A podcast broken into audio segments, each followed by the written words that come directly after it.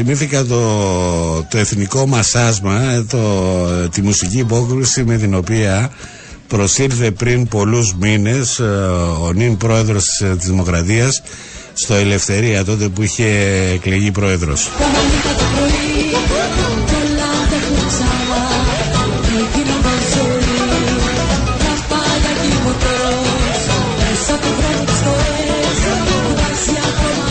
Καλό μεσημέρι, καλή εβδομάδα, ημέρα Δευτέρα σήμερα, ε, ο μήνας έχει δεκαέξι, είμαστε στα, ε, στα μέσα του δέκατου μήνα του δύο χιλιάδες είκοσι τρία και μόλις ξεκίνησε η Διασπορά Ειδήσεων που θα πάει μέχρι και τις μία και είκοσι.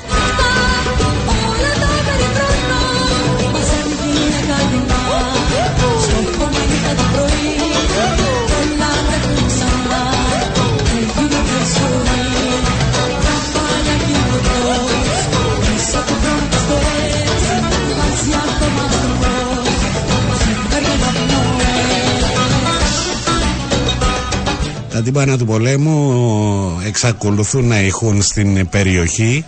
Ακόμα δεν έχουμε δει την έκρηξη, την αναμένουμε.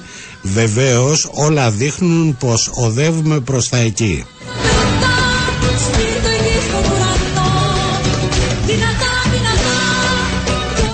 Πέρα από αυτά τα οποία συμβαίνουν στο γειτονικό Ισραήλ με τις προετοιμασίες, με τα άρματα μάχης να έχουν λάβει θέσεις μάχης εκεί κοντά στην Γάζα, δεν χρειάζεται και πολύ μυαλό και φιλοσοφία.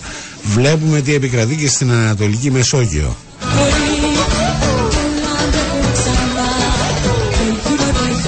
Η περιοχή μας έχει μετατραπεί σε πάρκιν πολεμικών μονάδων επιφανείας, με τους Αμερικανούς να έχουν τη μεγαλύτερη ναυτική δύναμη στην περιοχή.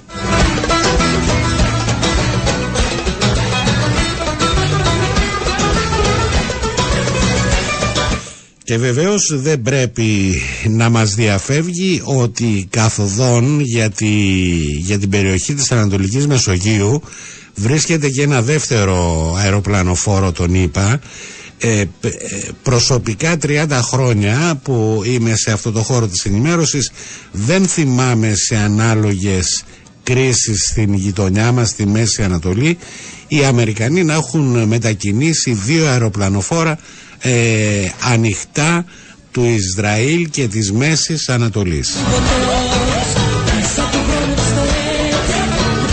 Κινήσεις οι οποίες σαφέστατα και κατά τους ειδικούς, έτσι, αλλά και όχι μόνο, παραπέμπουν ότι οι ανησυχίες που υπάρχουν και στο Ισραήλ αλλά και στην Δύση ε, αφορούν μια γενικότερη έκρηξη στην περιοχή με ε, συμμετοχή και άλλων ακραίων στοιχείων πέραν της Χαμάς ή της Χεσμπολάχ. Θα ξεκινήσουμε από αυτό το θέμα και θα πάμε στο γειτονικό Ισραήλ για να καλωσορίσουμε τον πρέσβη της Δημοκρατίας, τον κύριο Κορνήλιο Κορνηλίου, ο οποίος όπως πάντα από τότε που ξεκίνησε η κρίση ε, μας ενημερώνει κατά τακτά χρονικά διαστήματα με τη ματιά του ανθρώπου αλλά και του διπλωμάτη που βρίσκεται στην περιοχή. Κύριε Κορνηλίου, καλό μεσημέρι από τη Λευκοσία. Καλό μεσημέρι κύριε Δωμαρά.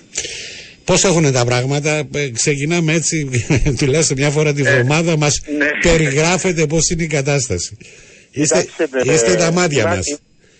Ναι, υπάρχει μια αβεβαιότητα, αν και έχουν μειωθεί κατά πολύ οι πυραυλικές επιθέσεις λόγω των επιχειρήσεων του Ισραήλ στη Γάζα. Mm-hmm. Η τελευταία πυραυλική επίθεση την οποία αισθανθήκαμε, τουλάχιστον εδώ στην περιοχή που είναι η περιζωστική κατοικία, ήταν χθες το μεσημέρι. Έκτοτε υπάρχουν σποραδικές πυραυλικές επιθέσεις στα περίχωρα της Γάζας και στα χωριά τα οποία ε, συνορεύουν εκεί. Ε, αλλά υπάρχει μια βεβαιότητα, όπως είπα, τα σχολεία παραμένουν ε, κλειστά, τα καταστήματα παραμένουν κλειστά, στα σούπερ μάρκετ πολλά είδη ε, δεν τα, δεν τα βρίσκεις. Ε, όλοι ελπίζουν ότι ε, θα αποφευθεί μια περιφερειακή σύραξη. Είναι το απευκταίο σενάριο. Ε, γι' αυτό και ο κύριος Μπλίνκεν βρίσκεται για δεύτερη φορά στο Ισραήλ εντός τεσσάρων ημερών. Και μάλιστα μετά, την, μετά τον γύρο των διαβουλεύσεων που έκανε σε άλλες αραβικές χώρες της περιοχής. Ευελπιστούμε ότι θα βγει φως ε, μετά από τις συναντήσεις που θα έχει εδώ. Και πιστεύω δεν είναι τυχαίο το γεγονός ότι παρατηρείται μια καθυστέρηση στην α, επιχείρηση ευρείας κλίμακας, η χερσαία επιχείρηση ευρείας κλίμακας που αναμένουμε να δούμε στην Γάζα από το περασμένο Σάββατο. Κύριε Κορνηλίου, υπάρχουν ε, αναφορές στον ημερήσιο τύπο του Ισραήλ για ενδεχόμενη κάθοδο στην περιοχή του Αμερικανού Προέδρου? Έχετε δει εσείς κάτι τέτοιο? Ε, ναι, ε, το έχω δει. Ε, μάλιστα αρχίσαν δειλά-δειλά να επισκέπτονται κάποιοι ηγέτες ε, το Ισραήλ. Αυτή η διανομένη στην παραμένη εβδομάδα μετά τον κύριο Μπλίνκεν ήρθε η πρόεδρος της Ευρωπαϊκής Επιτροπής ε, και συνοδευόμενη από την πρόεδρο του Ευρωπαϊκού Κοινοβουλίου. Αύριο αναμένεται ο Γερμανός Καγκελάριος και γίνεται λόγος για επίσκεψη, ενδεχόμενη επίσκεψη Biden τις επόμενες μέρες. Μάλιστα. Α, α, αυτό ε, ε, να το εκλάβουμε ότι γίνεται μια προσπάθεια να μην φτάσει η κατάσταση στα άκρα και να μην επιβεβαιωθεί το ρητό ότι ε, πριν ξεσπάσει η, η μεγάλη φουρτούνα επικρατεί έτσι μια σχετική ηρεμία. Ενδεχομένως να έχετε δίκιο. Ε, ε, βέβαια ε, όλοι, όλοι, ο κάθε πολιτισμένος άνθρωπος θα ήθελε να δει την Χαμάς να α, τιμωρείται μετά από αυτά που έγιναν. Από την άλλη όμως, ε, κανένας δεν θα θέλει να υποφέρει ο Παλαιστινιακός λαός λόγω των τρομοκρατικών, λόγω των ενεργειών μιας τρομοκρατικής οργάνωσης. Οπότε εκεί είναι η όλη προσπάθεια να περιορίσουν τη ζημιά και να μην την πληρώσει ο, ο, ο κόσμος ο οποίος είναι αθώος. Σε αυτή την περίπτωση. Ε, ε, δεν ξέρω τώρα, έτσι, ε, σας ακούω που μου λέτε να περιοριστεί ζημιά. Εμείς ε, από πλευράς εικόνας είναι αυτό το οποίο βλέπουμε κάθε βράδυ από τα δελτία ειδήσεων. Δηλαδή βλέπουμε μια περιοχή της Γάζας η οποία στα μάτια τα δικά μου είναι λες και έχει χτυπηθεί από σεισμό επτά βαθμών στην κλίμακα Ρίχτερ. Δηλαδή ε, προσπαθώ να καταλάβω τι περισσότερο θα πετύχουν οι Ισραηλοί από αυτό το οποίο έχουν πετύχει σήμερα, δηλαδή μια πόλη η οποία είναι σχεδόν ισοπεδωμένη. Δεν ξέρω αν είναι... Έχετε δίκιο, κύριε Τομαρά, ίσως ακούστηκε με έναν τρόπο κάπως λανθασμένο και περίεργο, ε, αλλά ε, κάποιος ο οποίος γνωρίζει πώς ε, λειτουργεί η Χαμάς, ε, ξέρουμε ότι είναι, υπάρχουν πάρα πολλές σύραγγες εκεί. Άρα το, το Ισραήλ προσπαθεί και είναι υποχρεωμένο να προκαλέσει αυτή την καταστροφή εάν θα εξολοθρέψει αυτό το δίκτυο. Ε, ε, Αναπόφευκτα υπάρχουν όλες αυτές οι καταστροφές, αλλά τουλάχιστον σε ζωές να μην έχουμε, να μην κλάψουμε Μάλιστα. περισσότερα θύματα. Ήδη, ήδη υπάρχουν δύο χιλιάδες εξακόσιοι νεκροί ανάμεσα στους Παλαιστινίους και χίλιοι τριακόσιοι ε, Ισραηλοί από τις ε, τρομοκρατικές ενέργειες. Ε, Ο, ο κόσμος α, απαιτεί την τιμωρία των ενόχων, αλλά ευελπιστούμε ότι θα γίνει με έναν τρόπο ώστε να μην ε, υπάρχουν νέα θύματα και να οδηγηθούμε πάλι σε ένα φαύλο κύκλο ε, ε, τρομοκρατίας ή ε, χτυπημάτων ε, που στο τέλος α, α, αυτή είναι η Μέση Ανατολή εδώ και εβδομήντα πέντε χρόνια. Ε, διάβαζα εχθές μία, μία ανάλυση ε, από την άλλη άκρη του Ατλαντικού και βλέπω ότι πληθαίνουν οι απόψεις εκείνες ακόμα και μέσα από τις Ηνωμένες Πολιτείες που ε, εκτιμούν, προειδοποιούν, δεν ξέρω πώς να το χαρακτηρίσω, ότι μία ενδεχόμενη ε, είσοδος του εισβολή του, του Ισραήλ στην Γάζα ε, θα έχει ε, ε, πολλαπλές επιπτώσεις για το ίδιο ε, το, το Ισραήλ. Δεν ξέρω αν έχετε έτσι ε, μία άποψη για αυτό το πράγμα. Γιατί ε, το Ισραήλ αν θα εισβάλλει στη Γάζα Ε, ενδεχομένως να το πληρώσει ακριβά, έτσι να το πω όπως το λένε? Διότι κατά τη δική μου εκτίμηση θα χάσει αμέσως αυτό το οικικό πλεονέκτημα το οποίο απέκτησε mm-hmm. με τις ενέργειες της Χαμάς πριν δέκα μέρες. Mm-hmm. Δεύτερον, πρέπει να θυμόμαστε ότι και να καταφέρει να νικήσει την Χαμάς, που ε, θεωρώ ότι έχει τη στρατηγική περιοχή, Βεβαίως. να το πράξει, η πληγή του Παλαιστινιακού ε, ε, θα συνεχίσει να αιμορραγεί, οπότε αυτό θα προκαλέσει στο σύντομο μέλλον ξανά ε, νέες ε, συγκρούσεις. Και τρίτον, που είναι μεγάλη εικόνα, είναι η ύπαρξη του Ισραήλ και οι σχέσεις του με τον αραβικό κόσμο. Εάν κάποτε θέλουμε να ομαλοποιηθεί αυτή η σχέση, σίγουρα ε, πρέπει να δείξουμε ε, κάποια, τέλος πάντων, να, να, να, να είμαστε προσεκτικοί στον τρόπο αντίδρασης. Και θα, θα αναφερθώ σε κάτι χαρακτηριστικό που είπε ο, ο Αμερικανός Υπουργός Εξωτερικών, ότι ναι, το Ισραήλ πρέπει να αντιδράσει, αλλά θα δούμε πώς θα αντιδράσει. Γιατί αυτό κάνει τη διαφορά, αυτό ξεχωρίζει τις δημοκρατίες από τις τρομοκρατικές οργανώσεις. Ε, ε, οφείλω να το, να το σημειώσω αυτό, το, το λέω, είναι προσωπική μου άποψη και το, την έχω έτσι καταθέσει και δημόσια, ότι δεν γίνεται συμψηφισμός ε, αυτού που έγινε πριν από μία-δύο εβδομάδες με το τρομοκρατικό χτύπημα της Χαμάς, αλλά αν δούμε τη μεγαλύτερη εικόνα για το τι συμβαίνει στην περιοχή και πάμε λίγο πιο μακριά, τότε σίγουρα θα πρέπει αυτή η ιστορία με τον Παλαιστινιακό κάποτε να τερματιστεί, γιατί είναι πηγή έντασης και δημιουργίας κρίσεων.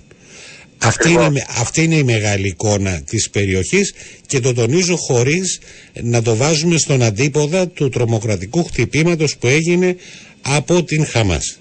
Μα είναι μια, είναι μια σωστή επισήμανση η οποία ισχύει. Απλά να μου επιτρέψετε, κύριε Ρωμαρά, ε, για να χτίσω πάνω σε αυτή την επισήμανση. Mm. Ε, ε, έβλεπα αυτές τις μέρες ε, το έργο Γκόλτα, ε, που είναι για, αναφέρεται στην γυναίκα πρωθυπουργό του Ισραήλ ε, και, το, και στην περίοδο του πολέμου Γιόμ Κιπούρ, εκεί που πάθανε καταρχήν μια καταστροφή που πάλι τους πιάσανε στον ύπνο και μετά όμως βρεθήκαν τα στρατεύματα έξω από τη Δαμασκό και το Κάιρο. Ναι. Ε, η Γκόλτα Μάγερ, ακριβώς επειδή έβλεπε το μέλλον, mm-hmm. αποφάσισε να, υπο, να υποχωρήσει ο Ισραηλινός στρατός για να δημιουργήσει την προοπτική ειρήνευση στην περιοχή. Πέντε χρόνια μετά, η Αίγυπτος, σαν το πρώτο αραβικό κράτος, παραγνώρισε το Ισραήλ. Ναι, ναι, ναι, ναι, ναι, ακριβώς έτσι είναι.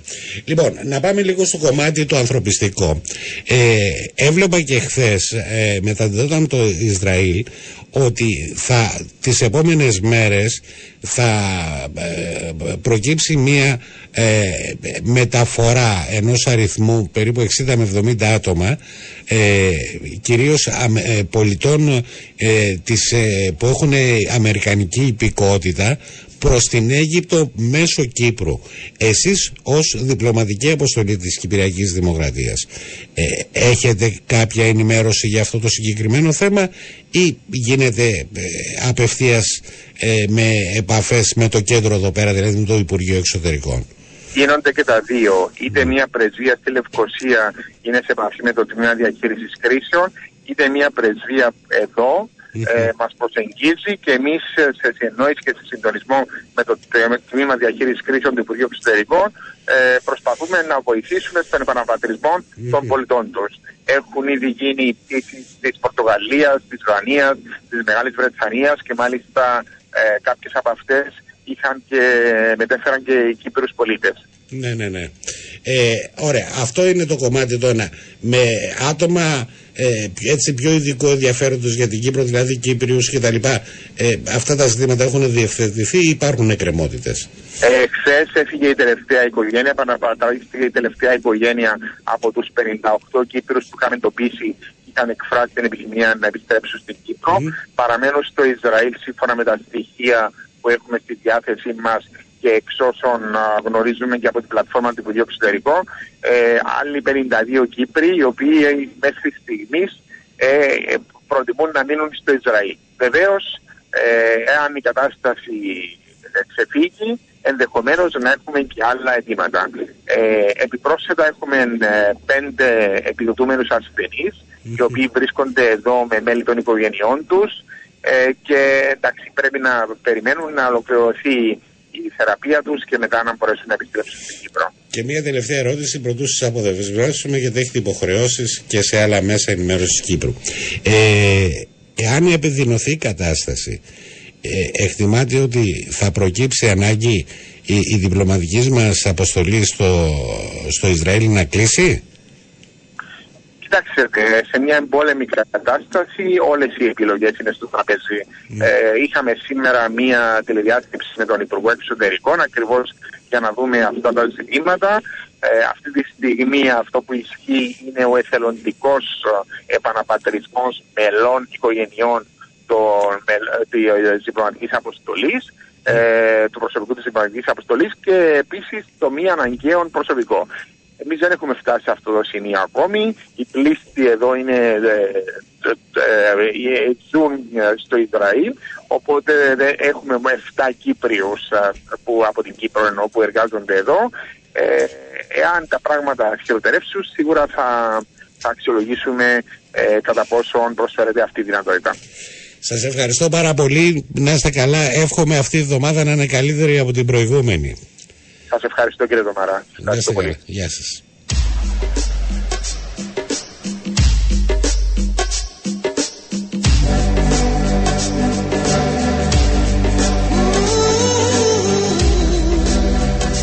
Και βεβαίως η μέρα γίνεται καλύτερη, ειδικά αν είναι και Δευτέρα, όταν έχει συντροφιά, και η συντροφιά δεν είναι άλλη από την οικοδέσποινα αυτής της εκπομπής. Ε, την κυρία Ωριάννα Παπαντολίδη. Για σου Απόστολε. Όχι, γιατί είμαστε όλοι αυτοί στην εκπομπή. Δεν έχει οικοδεσποινα. Δεν είναι ωραίο όμως, δεν το κάναμε ποτέ αυτό. Ναι, ναι, ναι, να είμαστε μαζί έτσι, ναι, να το συζητάμε. Ναι, ναι, ναι. Οποία... Ήταν δύσκολη εβδομάδα, έτσι. Σ' άφησα σε δύσκολη εβδομάδα. Ναι, ναι, ναι. Επιστρέφει αύριο, έτσι. Για...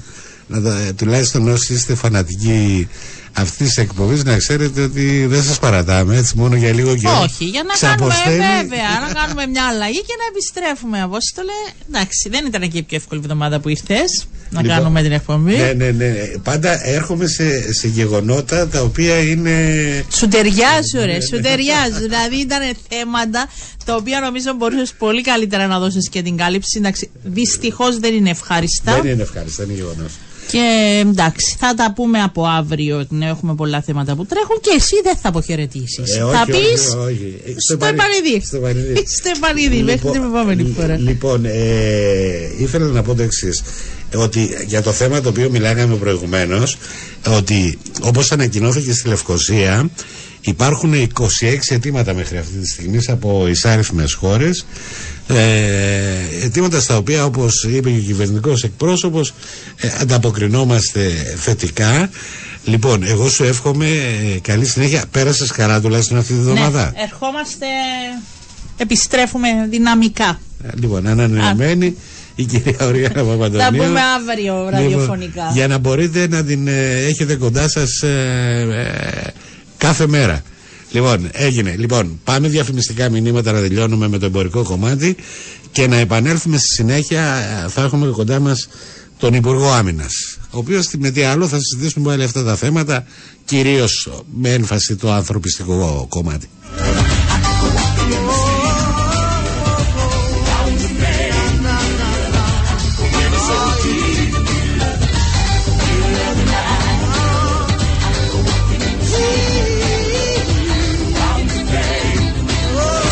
Σπορ εφ εμ στους ενενήντα πέντε.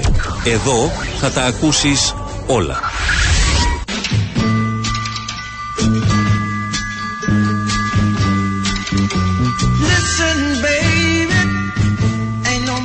Λοιπόν, επιστρέψαμε με ένα υπέροχο άκουσμα από παλιά. Ε, ο πατριάρχης της ε, νέγρικης, της μαύρης μουσικής, ο Μάρβιν Γκέι, και βεβαίως ε, ε, είστε στη Διασπορά Ε, ειδήσεων, ε, η μεσημεριανή μας ε, ενημερωτική ε, διαδρομή μέχρι για τις μία και είκοσι είναι το στίγμα της επικαιρότητας μέχρι αυτή την ώρα, και ε, με την κρίση στην, ε, στο Ισραήλ να δεσπόζει, ε, σε αυτό το σημείο έχω τη χαρά να φιλοξενώ τον Υπουργό Άμυνας, τον κύριο Μιχάλη Γεωργαλλά. Κύριε Γεωργαλλά, καλό μεσημέρι. Κύριε Ντομαρά, καλό μεσημέρι. Καλή εβδομάδα σε εσάς και στους ακροατές. Να είναι καλύτερη, λέμε, από την προηγούμενη, έτσι. Τώρα θα δούμε στο τέλος που θα κάνουμε ταμείο, θα δούμε πόσο θα είναι καλύτερη ή χειρότερη από την προηγούμενη.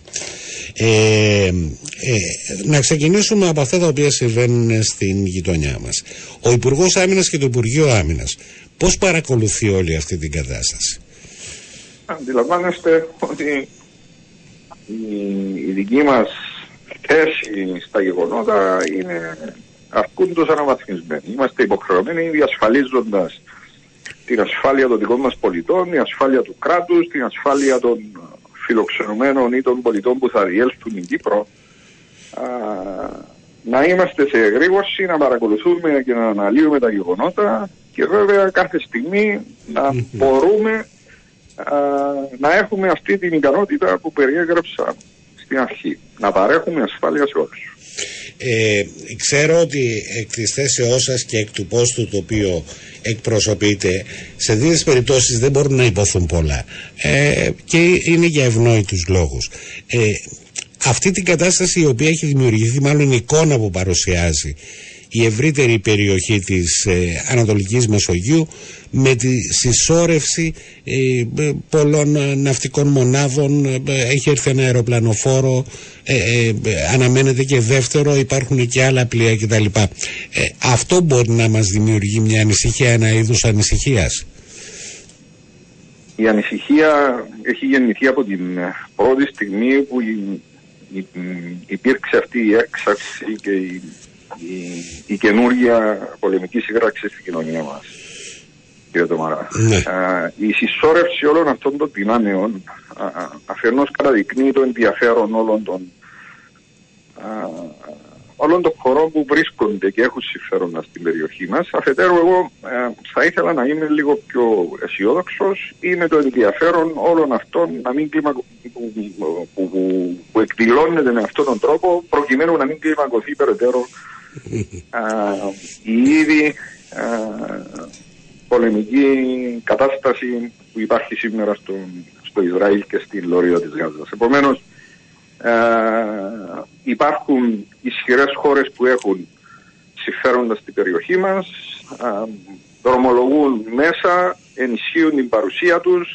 και σε αυτό το κομμάτι να σημειώσω ότι αναδεικνύεται για ακόμη μια φορά σε αυτή τη διάσταση της των εξελίξεων, αναγίνεται για ακόμη μια φορά η γεωπολιτική θέση και αξία της Κύπρου. Βεβαίως. Γιατί α, αφενός μεν θα παίξουμε ξανά, ήδη παίζουμε τον ρόλο α, του μεσαίου σταθμού προκειμένου να α, διαφύγουν προς τις πατρίδες τους με ασφάλεια ξένοι υπήκοοι που βρίσκονται στις εμπόλεμες περιοχές α, και για ακόμη μια φορά η Κύπρος δοκιμάζει τις διαδικασίες της, το προσωπικό και τα μέσα της, προκειμένου ακριβώς να εξυπηρετήσει το αυξημένο ενδιαφέρον που έχουν πολλές χώρες που έχουν α, πολίτες τους στις εμπόλεμες περιοχές.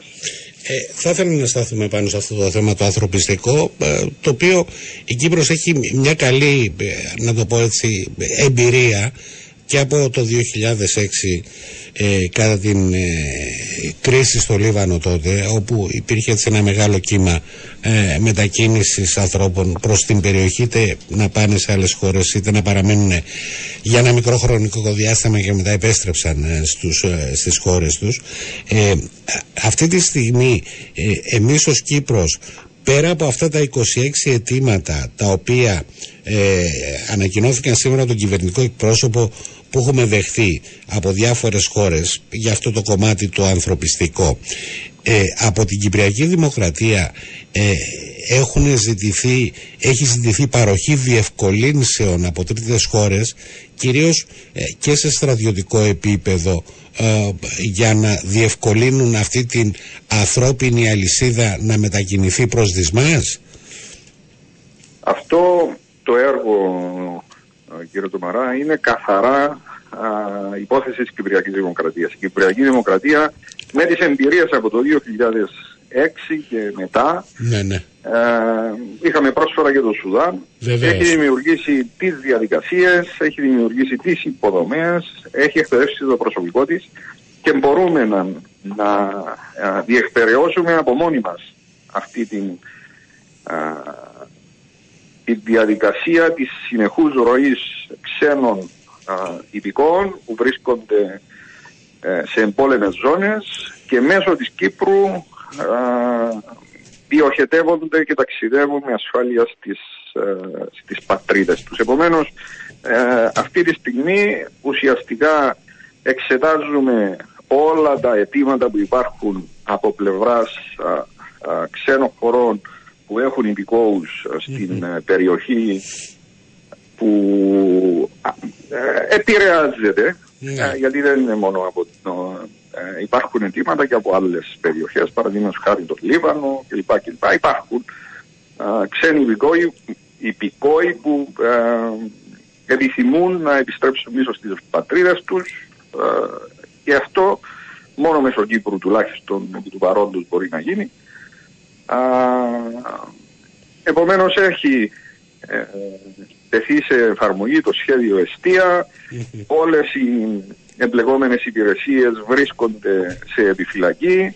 Α, για την ώρα η αριθμή είναι χαμηλή, είναι μικρή, ναι, ναι, ναι. Α, αναμένονται ε, εάν κορυφωθούν τα γεγονότα και η ένταση να, να γίνουν μεγαλύτερες οι ροές, αλλά σε κάθε περίπτωση έχουμε λάβει τα μέτρα μας, έχουμε ενεργοποιήσει όλα τα, α, τα αναγκαία που χρειάζονται προκειμένου να υποδεχτούμε και μεγάλους αριθμούς και να τους α, διοχετεύσουμε με ασφάλεια προς τις πατρίδες τους. Εντάξει, είναι ένα κομμάτι το οποίο θα εξαρτηθεί από, ε, από την έκβαση ε, της κρίσης ε, στο, στο γειτονικό Ισραήλ, δηλαδή αν θα υπάρξει ε, εισβολή ε, ε, του Ισραήλ στην Γάζα κτλ.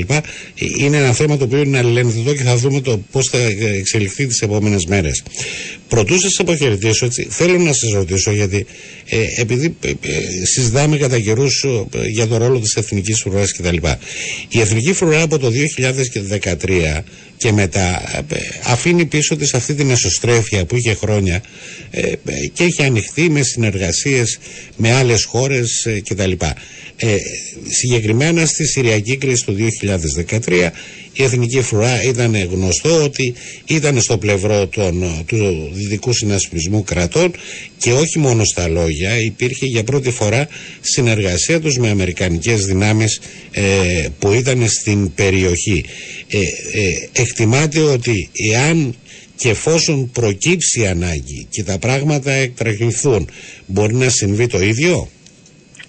Κύριε Τομαρά, η εθνική φρουρά είναι μέρος του Ευρωπαϊκού Μηχανισμού Ασφάλειας. Μάλιστα. Α, ως εκ τούτου υπάρχουν και οι συνεργασίες και οι διαδικασίες και η ανταλλαγή πληροφοριών και βέβαια ε, ακολουθούμε και συμμορφωνόμαστε με τα όσα οι, οι εταίροι μας σε κεντρικό επίπεδο ε, αποφασίζουν. Επομένως η, η εθνική φρουρά είναι μία δύναμη ακριβώς όπως την έχετε περιγράψει, με εξωστρέφεια, με συνεργασίες και σε ευρωπαϊκό επίπεδο και σε επίπεδο τρίτων χωρών, με τις Ηνωμένες Πολιτείες, με τους γείτονές μας, την Αίγυπτο, το Ισραήλ, την Ιορδανία και άλλες αραβικές χώρες. Επομένως έχουμε αναπτύξει αυτή την ικανότητα να παρακολουθούμε, να αναλύουμε και να, τοποθε...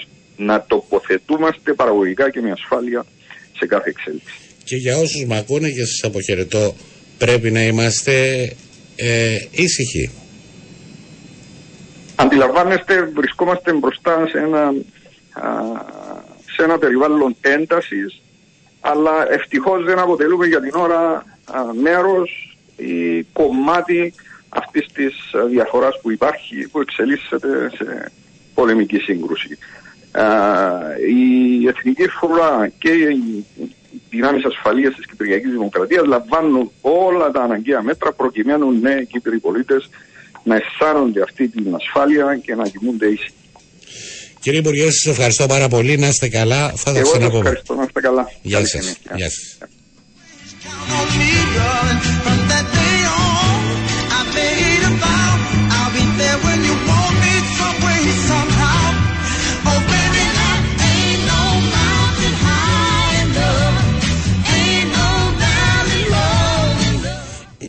είναι γεγονός αυτό το οποίο μας είπε ο κύριος ε, Γεωργάλλας, ότι η Εθνική Φρουρά δεν, είτε, δεν είναι όπως ήταν κάποτε, δηλαδή πριν ε, ε, δεκαπέντε είκοσι χρόνια, δηλαδή μια δύναμη η οποία ε, κύριο χαρακτηριστικό της ήταν η εσωστρέφεια, κλεισμένη στον εαυτό της. Ε, τα τελευταία σχεδόν δέκα χρόνια έχει κάνει τεράστια άλματα στο κομμάτι να αποτινάξει αυτό το παρελθόν. Είναι μια εξωστρεφής, ένας εξωστρεφής οργανισμός ο οποίος συμμετέχει ε, ε, στο γίγνεσθε της περιοχής με πολλαπλές συνεργασίες, έτσι, και με χώρες της περιοχής και με το Ισραήλ ε, και με την Αίγυπτο. Συμμετέχει σε διεθνείς ασκήσεις με χώρες οι οποίες Ε, ε, στρατιωτικά και τεχνολογικά είναι πολύ πιο μπροστά από μας, και βεβαίως αυτό το ζήτημα ε, έχει και τα καλά για την Εθνική Φρουρά, ότι αυτοί οι οποίοι συμμετέχουν στις ασκήσεις αποκομίζουν ε, ε, πολύτιμες εμπειρίες, και βεβαίως η Κυπριακή Δημοκρατία ε, ως κράτος ε, είναι στον πυρήνα των συνεργασιών και στην περιοχή αλλά και ευρύτερα, και είναι ένα μέρος αυτού του σκηνικού του γεωπολιτικού το οποίο έχει στηθεί.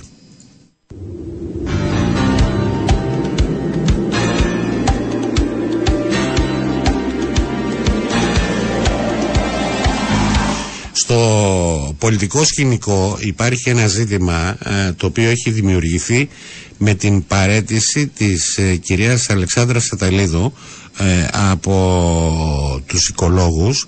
Η κυρία Ατταλίδου παραμένει, παραμένει βουλεύτρια, δεν έχει παραδώσει δηλαδή την, την, την έδρα της, πλην όμως δεν θα συγκαταλέγεται στην ομάδα βουλευτών των οικολόγων.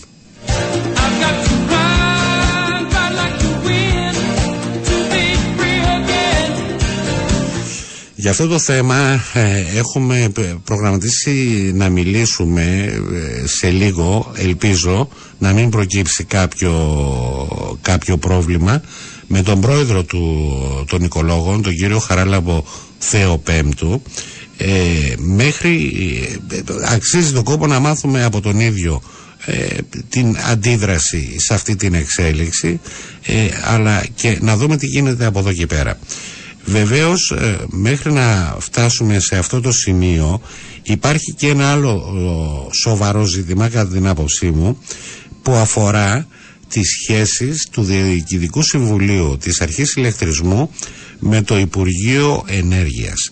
Ένα κομμάτι το οποίο είναι ταραγμένο ε, εδώ και πολλά χρόνια, δηλαδή πάει πίσω από την, ε, στην εποχή που Υπουργός Ενέργειας ήταν ο Γιώργος Λακοτρίπης.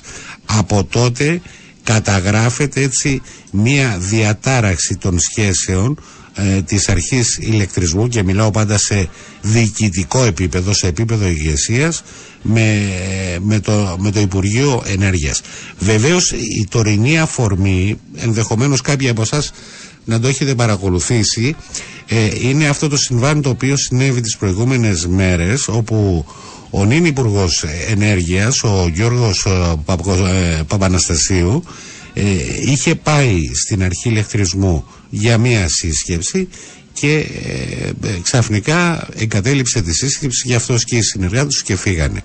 Ε, ακουστήκανε πάρα πολλά για αυτό το θέμα, και έχω την αίσθηση ότι δεν θα κλείσει εδώ, παρά τα όσα βγήκαν προς τα έξω και ως επίσημες ανακοινώσεις, ότι δήθεν ο Υπουργός δεν ήθελε να κρατηθούν ε, πρακτικά από αυτή την συνάντηση.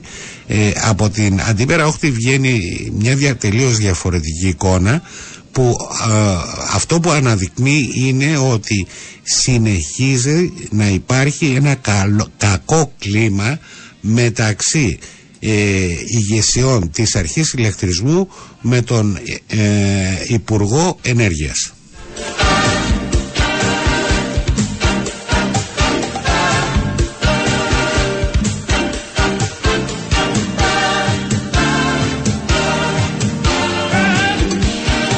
Στο συγκεκριμένο θέμα, από ό,τι πληροφορείται η Καθημερινή, ε, ε, θα υπάρξει αντίδραση και από πλευράς των συντεχνιών.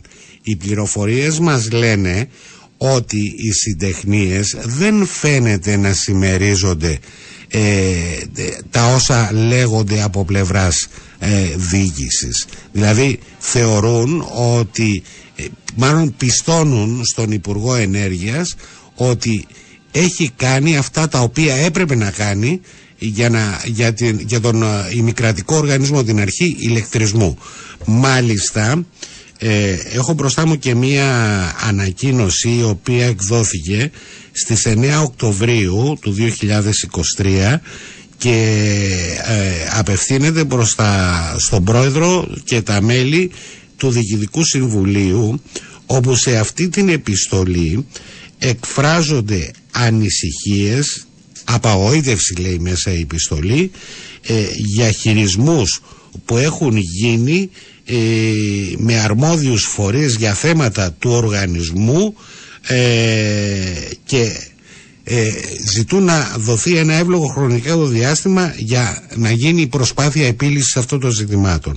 Εδώ πέρα οι συντεχνίες βάζουν αρκετά ζητήματα επάνω στο τραπέζι που δείχνουν ότι ε, υπάρχει μια διάσταση έτσι, των συντεχνιών με το Διοικητικό Συμβούλιο, κάτι το οποίο στα μάτια και στα αυτιά τα δικά μας ενισχύει περισσότερο αυτό το οποίο συνέβη πριν από δύο μέρες μεταξύ του Υπουργού και της διοίκησης του οργανισμού.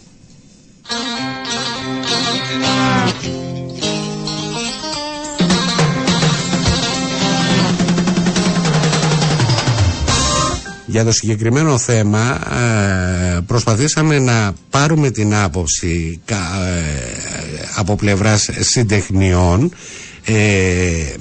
Αυτό το οποίο γνωρίζουμε είναι ότι θα υπάρξει αντίδραση και θα υπάρξει τοποθέτηση στο συγκεκριμένο θέμα μετά από κοινή συνεδρία των συντεχνιών. Θα εξετάσουν τα όσα έγιναν και βεβαίως αυτοί έχουν τη δυνατότητα να έχουν περισσότερη πληροφόρηση από εμάς γιατί, το, γιατί, γιατί τι, τι έγινε μέσα σε αυτή την περιβόητη σύσκεψη που είχε συγκληθεί και ουσιαστικά δεν έγινε ποτέ, και μετά θα τοποθετηθούν, και έχω την αίσθηση ότι η τοποθέτηση δεν θα είναι υπέρ ε, της ε, διοίκησης του ημικρατικού οργανισμού.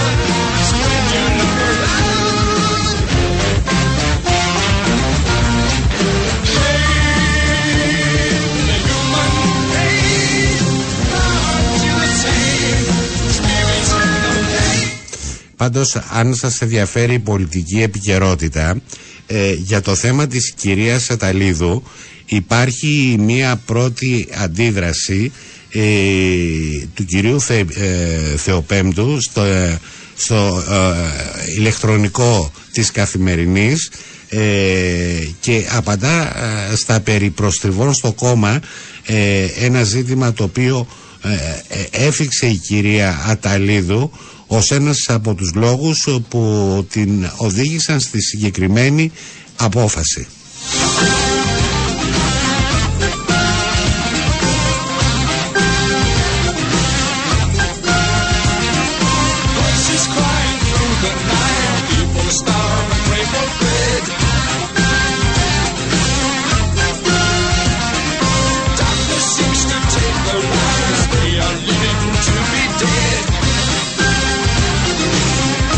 Είμαστε πέντε λεπτά πριν της ε, μία, ε, είστε στο Σπορ εφ εμ ενενήντα πέντε και ακούτε την ε, ενημερωτική μας διαδρομή, η Διασπορά Ειδήσεων από τις δώδεκα και δέκα και πάμε μέχρι και τις ε, μία και είκοσι. Ε, σε λίγο θα επιχειρήσουμε να α, αναζητήσουμε τον κύριο Θεοπέμπτου, να τον έχουμε έτσι ε, από το τηλέφωνο, ε, για να απαντήσεις σε όλα αυτά τα οποία έχουν δημιουργηθεί ε, στο, στους πράσινους της Κύπρου με την ε, αποχώρηση ε, της κυρίας Ατταλίδου.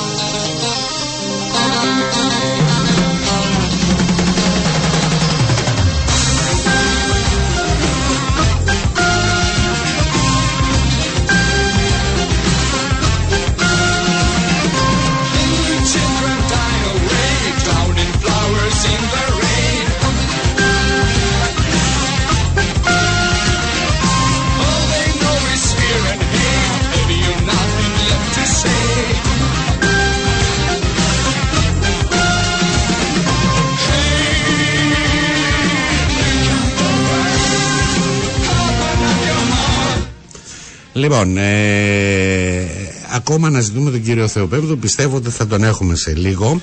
Ε, να προχωρήσουμε ε, και να πάμε στο κομματικό πεδίο.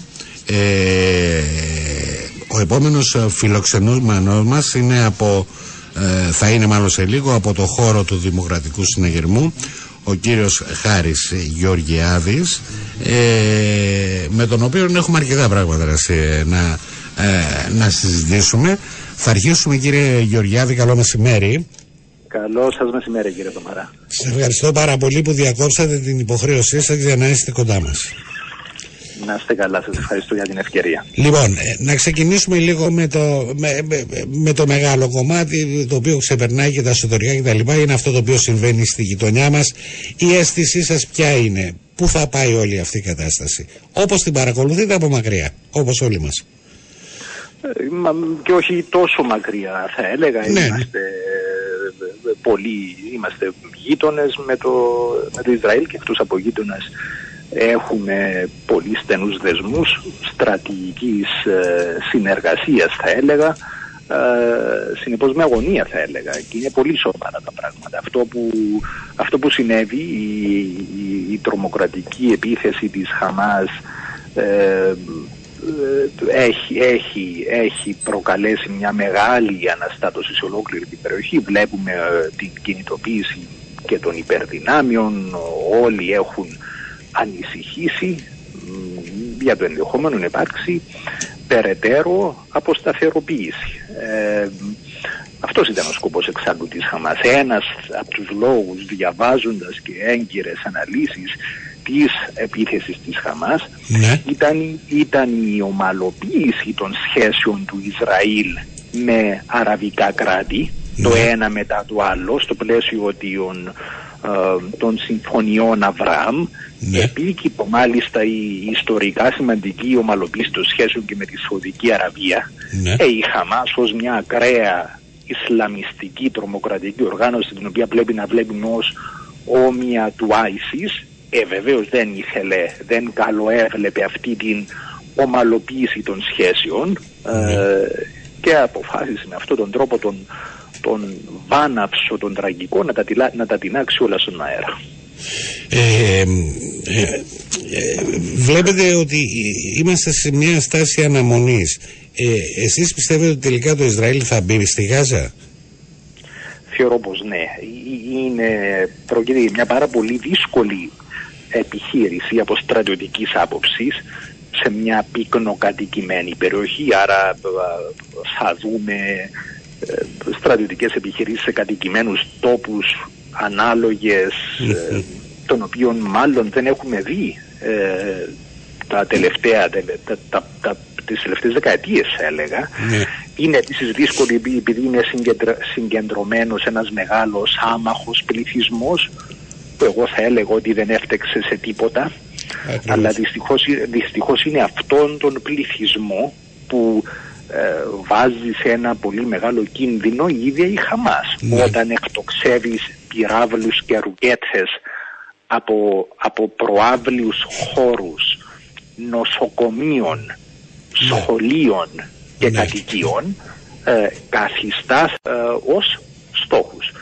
Συνεπώς το Ισραήλ είναι αναγκασμένο να λάβει τα μέτρα του. Αν δεν κινηθεί το Ισραήλ, ε, οι εκτοξευτές ε, θα, α, θα γεμίσουν και πάλι, ναι, και θα εκτοξευθούν ξανά εναντίον των κατοικημένων περιοχών του Ισραήλ, mm. τις πόλεις και τα χωριά του Ισραήλ που έχει πλήξει. Άρα θεωρώ ότι είναι μονόδρομος για το Ισραήλ η επιχείρηση που θα έχει ένα βασικό σκοπό: να εκριζώσει την Χαμάς που σήμερα ελέγχει στρατιωτικά και πολιτικά την λωρίδα της Γάζας. Ε, ε, μου κάνει εντύπωση την περι, περασμένη εβδομάδα ε, που στην Ολομέλεια γινόταν αυτή η συζήτηση για να, να αποφασιστεί να βγει έτσι ένα ε, ψήφισμα ε, για αυτή την κατάσταση. Ε, αυτό που ρωτάω είναι πώς αισθάνεστε που αυτό το ψήφισμα δεν ήταν ομόφωνο? Ε, κύριε Ντομάρα, θα ήταν πολύ καλύτερο να ήταν ομόφωνο, ναι, ναι, ναι, ναι. αλλά ο, καθένα, ο καθένας ε, είναι υπεύθυνος για τις δικές του αποφάσεις. Πρέπει να σας πω πως εκείνη τη μέρα που σκίαζα από την Βουλή, ah, okay. στις Βρυξέλλες, ήμουν mm. στις Βρυξέλλες, όπου ακριβώς είχαμε ε, αυτή την πολύ σοβαρή συζήτηση, ναι, ναι. Ε, και είναι ε, θα έλεγα πανευρωπαϊκή η ανησυχία για το τι συμβαίνει, πώς εξελίσσονται τα πράγματα, και ομόφωνη σε ευρωπαϊκό επίπεδο είναι η καταδίκη. Αν κάποιοι ε, θεώρησαν ότι πρέπει να τηρήσουν μια περίπου περίπου ουδέτερη στάση ή να καταδικάσουν και τον ένα και τον άλλο και με αυτόν τον τρόπο ότι είναι ορθότερη η πολιτικά η στάση τους, είναι δικαίωμα, δικαίωμα τους ασφαλώς. Σίγουρα οπωσδήποτε. Δεν είναι η δική μας θέση, δεν ήταν η θέση της μεγάλης πλειοψηφίας όλων μα όλων των υπολείπων κομμάτων της Βουλής, και ο καθένας είναι υπεύθυνος στο κάτω-κάτω για τις δικές του αποφάσεις. Εντάξει, επειδή είναι ένα σοβαρό ζήτημα και εμείς είμαστε και, και κοντά, ε, ε, ε, γι' αυτό το ρωτάω. Δηλαδή, θα ανέμενε κάποιος ότι ε, ε, δεν μπορεί να γίνει με οποιονδήποτε τρόπο ε, ένας συμψηφισμός, δηλαδή απέναντι σε, σε ένα τόσο τρο, ε, ε, σε εύρος ε, χτύπημα τρομοκρατικός σε αθώους πολίτες, ότι μπορεί να μπει και μια υποσημείωση. Είναι ζήτημα βεβαίως ε, η πολιτική και τα όσα συμβαίνουν στο, ο, στη Μέση Ανατολή το, τα τελευταία χρόνια, αλλά όχι στη συγκεκριμένη, ε, συγκεκριμένη περίπτωση.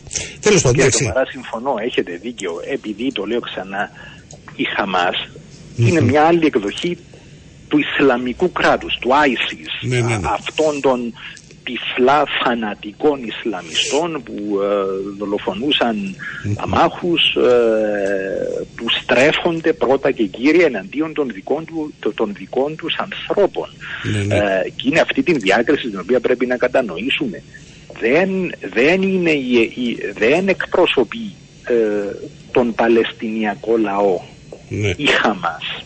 Mm-hmm. Ε, δεν ταυτίζεται με Με, με, με, με τα δίκαια, θα έλεγε κάποιος, αιτήματα, επειδή εγώ βρίσκω, και αυτό ε, έτσι δυστυχώς είναι και οι, οι μεγάλες, έτσι, τα μεγάλα τα πολιτικά τα ζητήματα, δεν σημαίνει ότι πάντα ο ένας έχει το δίκαιο και απόλυτα και ο άλλος το άδικο.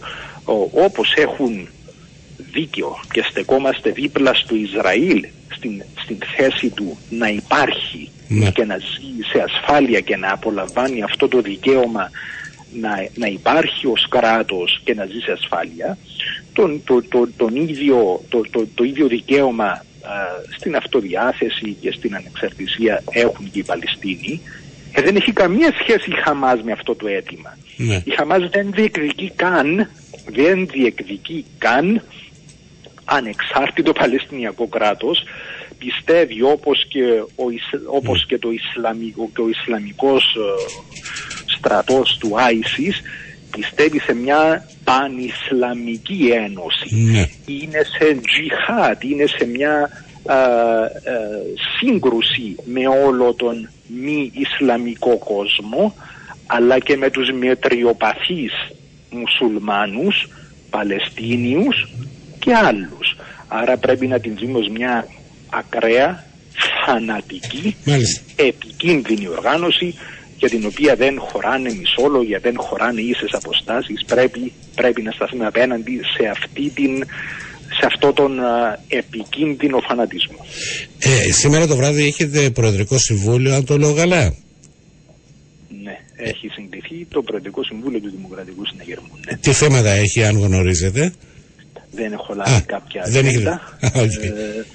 Είναι, είναι ένα σώμα όμως εντελώς συμβουλευτικό, ναι, ναι, προς την Πρόεδρο και την ηγεσία του Δημοκρατικού Συναγερμού. Αποτελείται κυρίως από πρώην αξιωματούχους, με την ιδιότητά μου ως πρώην υπουργός. Έχω κληθεί και εγώ σε αυτή τη στιγμή. Μάλιστα. Λοιπόν, ευχαριστώ πάρα πολύ. Καλό υπόλοιπο της ημέρας. Ευχαριστώ για την παρουσία σας. Εγώ. Λοιπόν, πάμε στην άλλη άκρη της τηλεφωνικής γραμμής. Έχουμε, δεν μας περίμενε πολύ, ο πρόεδρος των οικολόγων, ο κύριος Χαράλαμπος Θεοπέμπτου. Κύριε Θεοπέμπτου, καλό μεσημέρι. Καλό μεσημέρι σε όλους. Ξεκίνησε καλά η εβδομάδα για σας? Ε, όχι φυσικά, αλλά εντάξει, ναι, είμαι συνηθισμένος στα προβλήματα και σε αυτό το πρόβλημα θα βρούμε τη λύση και θα κρατήσουμε την Αλεξάνδρα, να κάνουμε ό,τι μπορούμε και να την κρατήσουμε. Ε, ένα, ένα, ένα πλάσμα εργατικών με πάρα πολλές γνώσεις, την αγαπώ και τη θαυμάζω για τη δουλειά που κάνει και πολύ λίγοι κάνουν τη δουλειά που κάνει η Αλεξάνδρα μέσα στη Βουλή. Είχατε ενημερωθεί, επίσημα ή ανε, επίσημα δεν είχατε ενημερωθεί, ανεπίσημα είχατε ε, λάβει γνώση για τις προθέσεις κυρίας Ατταλίδου να αποχωρήσει ε, από το, το κίνημα οικολόγων? Ε, κοιτάξτε, υπήρχε μια, ένα πρόβλημα μέσα στο κίνημα, αν ήξερα τα, πώς ε, νιώθει και πώς σκέφτεται, αλλά ε, η αλήθεια είναι ότι εξαπνιάστηκα που πήρα την επιστολή σήμερα, γιατί κάνουμε μια προσπάθεια να βρούμε λύσεις σε όλα αυτά τα προβλήματα. Γνωρίζετε ότι κάτι συμβαίνει, αλλά δεν σας παίρνει και από το μυαλό ότι η κατάσταση θα φτάσει στα άκρα, αυτό αντιλαμβάνομαι. Συγγνώμη. Λέω, γνωρίζετε ότι κάτι συμβαίνει, ότι υπάρχει κάποιο θέμα Ε, με την κυρία Ατταλίδου, ή μάλλον η κυρία Ατταλίδου έχει κάποια θέματα, αλλά δεν πιστεύατε ότι ποτέ ε, αυτά τα θέματα θα ε, οδηγήσουν την όλη κατάσταση εδώ που την οδηγήσαν, δηλαδή να αποχωρήσει από το κίνημα? Αυτό ναι, μου λέτε. Δεν είχαμε, δεν είχαμε το χρόνος να, να, να, να προτείνουμε τις ε, λύσεις, γιατί έχει πολύ δίκιο για αρκετά θέματα που γράφει, γιατί δεν το διάβασα όλα, ήμουν στο Εθνικό Συμβούλιο και πριν, μέχρι πριν λίγο μιλούσα σε φοιτητές στο Ιούκλαν, mm-hmm. αλλά ε, από ό,τι έχω δει ε, και από ό,τι μου εξηγούσα στο τηλέφωνο σαν οδηγούσα, mm-hmm. είναι πράγματα τα οποία έχουμε ήδη προχοδρομήσει την, την επίλυση τους. Mm-hmm. Επομένως, ε, κάτι το οποίο νομίζω ότι μπορούμε να τα βρούμε και να μην χάσουμε τη, έναν τόσο πολύτιμο βουλευτή όπως είναι η Αλεξάνδρα. Βάζει έξι ζητήματα. Από αυτά τα έξι ζητήματα, να μην καθίσω να τα αναφέρω τώρα, όποιος θέλει μπορεί να να μπήκε στο καθημερινή τελεία com.gr, υπάρχει ολόκληρη η, η ανακοίνωση κυρίας Ατταλίδου. Από αυτά τα έξι ζητήματα που, που, που βάζει η κυρία Ατταλίδου, ε, το σύνολό τους εσείς θεωρείτε ότι ε, ορφαταθέτει και ότι εδώ υπάρχει ζήτημα το οποίο πρέπει να το δούμε, ή είναι ένα μέρος από αυτά τα έξι ζητήματα? Όχι, είναι νομίζω έκαμε μια καταγραφή πραγμάτων και προβλημάτων που ήξερα και εγώ και επαναλαμβάνω έχουμε τρομο, τροχοδρομήσει την επίλυση τους, mm-hmm. και να εξηγήσω ότι δεν είναι ανακοίνωση που δημοσιεύτηκε στις εφημερίδες της Αλεξάνδρας Ατταλίδου. Είναι επιστολή. Απλώς κάποιος, κάποιος εδιέρευσε την επιστολή, γιατί είμαι σίγουρος ότι η Αλεξάνδρα δεν την είχε στείλει στα μητεία. Μάλιστα. Άρα από, τέλος πάντων είναι ένα ζήτημα τώρα κάπως αν, πέραν του ενός που υπάρχει αυτή η επιστολή, καταλαβαίνετε είναι σε δημόσια θέα, δεν, ε, δεν μπορεί να, να κρατηθεί έτσι η εμπιστευτικότητα. Καταλαβαίνετε, ναι. ε, Εσείς θα επιδιώξετε ε, να α, πείσετε την κυρία Ατταλίδου ε, να ανακαλέσει την απόφασή της. Βέβαια, ναι. θα, θα το συζητήσουμε απόψε σαν πολιτική επιτροπή και θα κάνουμε ό,τι μπορούμε για να μην χάσουμε έναν τόσο πολύτιμο συνεργάτη. Είναι μια δραστήρια γυναίκα με τόσες πολλές γνώσεις, είναι αξιοθαύμαστη η δουλειά που κάνει στη Βουλή. Μάλιστα. Και επαναλαμβάνω ότι εγώ θα κάνω ό,τι περνά από το χέρι μου για να μην χάσω ε, αυτή μου την αγαπημένη βουλευτήνα, την ε, Αλεξάνδρα. Μιλήσατε καθόλου, επιχειρήσατε να μιλήσετε μαζί μετά την επιστολή που έστειλε? Δεν τα κατάφερα σήμερα. Ήμουν Α. στο Εθνικό Συμβούλιο και μετά μιλούσα στα τηλέφωνα όταν οδηγούσα εδώ. Και για μία περίπου δύο ώρες μιλώ σε φοιτητές μόλις βγήκα τώρα έξω από τη, από τη μεγάλη την αίθουσα που ήταν οι φοιτητές του Ιούκλα. Μάλιστα. Ε, φαντάζομαι ότι μετά και τις κομματικές, εσωκομματικές σας ε, διαδικασίες που θα κάνετε, φαντάζομαι ότι θα την καλέσετε να συναντηθείτε. Ε, βέβαια, ναι, ναι, ναι, ναι, θα κάνουμε ναι, ό,τι μπορούμε να επαναλαμβάνω. Είστε σίγουρος ότι θα την μεταπείσετε? Είμαι ενενήντα εννιά κόμμα ενενήντα εννιά τοις εκατό να τις καταφέρω. Μάλιστα. Σας βλέπω γιατί πο... όλα τα πράγματα τα οποία αναφέρει είναι ήδη τροχοδρότημένα. Μάλιστα.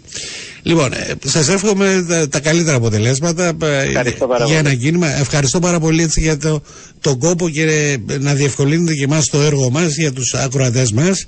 Εύχομαι η εβδομάδα να μην ξεκινήσει, μάλλον να ολοκληρωθεί, όχι όπως ξεκίνησε, με θετικότερα σημεία. Ευχαριστώ πάρα πολύ. Λοιπόν, καλό απόγευμα. Καλό απόγευμα και σας ευχαριστώ.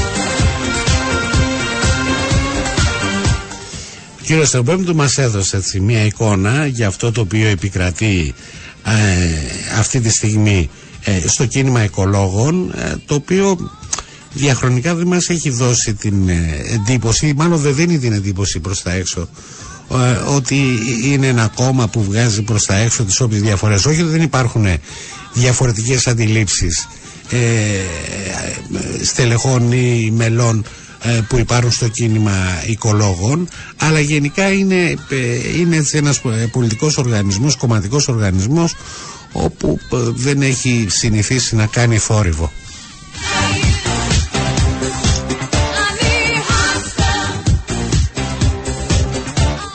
Πάντως για την ιστορία, επειδή δεν έχουμε και την κυρία Ατταλίδου ε, να ακούσουμε και αυτήν ε, την δική της άποψη, με βάση τη διαρροή που έγινε προς τα έξω της επιστολής, τα ζητήματα που θέτει η κυρία Ατταλίδου είναι πρώτον η επιλογή του κόμματος να μην πάρει θέση στις πρόσφατες προεδρικές εκλογές, ε, τονίζοντας ότι με αυτή την απο, ε, απόφαση συνέβαλε στην ουσία στην εκλογή ε, ενός πολιτικού ο οποίος ε, ήταν ευρέως αποδεκτός ε, ε, και ότι αποτελεί συνέχεια της διακυβέρνησης Αναστασιάδη.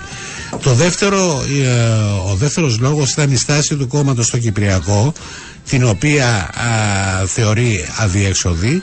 Ε, ε, το τρίτο σημείο, ε, ο αριθμός των δημόσιων τοποθετήσεων που δεν συνάδουν με τις δεδηλωμένες θέσεις των Πρασίνων ε, και κάνει συγκεκριμένη αναφορά ε, υπέρ της ανέγερσης φρακτών ε, που προωθούν τη ξενοφοβία, επιτείνουν το ρατσισμό και οι οποίες δεν είναι άσχετες με τα πρόσφατα γεγονότα στη Χλώρακα και δεν λέμε σο.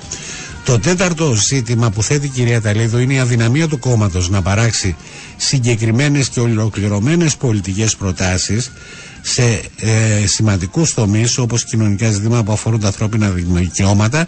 Εδώ κάνει αναφορά ε, στα άτομα της ε, ΛΟΑΤΚΙ κοινότητας, ε, την οικονομία, το μεταναστευτικό και το κυπριακό. Το πέμπτο ζήτημα είναι οι αντιδράσεις και αήθεις, όπως λέει, οι επιθέσεις μελών της Κεντρικής και Πολιτικής Επιτροπής του Κινήματος για την πρόταση που καταθέσαμε από κοινού με τον Χαράλαμπο Θεοπέμπτου, η οποία μεταξύ άλλων προνοεί το δικαίωμα για την τεκνοθεσία και από ζευγάρια που έχουν συνάψει σύμφωνο πολιτικής συμβίωσης. Και το τελευταίο, η εκδικητική συμπεριφορά από τα συλλογικά όργανα του κόμματος μετά την επιλογή μου να στηρίξω δημόσια την υποψηφιότητα Μαυρογιάννη.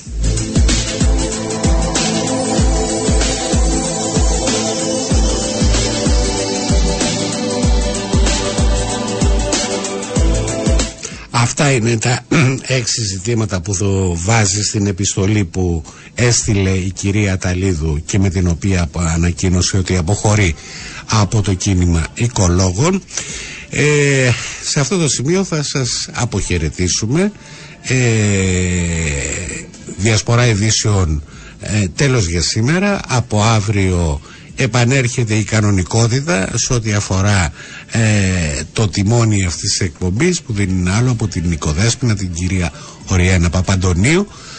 Να σας ευχαριστήσω πάρα πολύ που είσαστε μαζί μας, όσοι είσαστε μαζί μας σε αυτή την καθημερινή διαδρομή από τις δώδεκα και δέκα μέχρι και τις μία και είκοσι περίπου όλη αυτή τη εβδομάδα.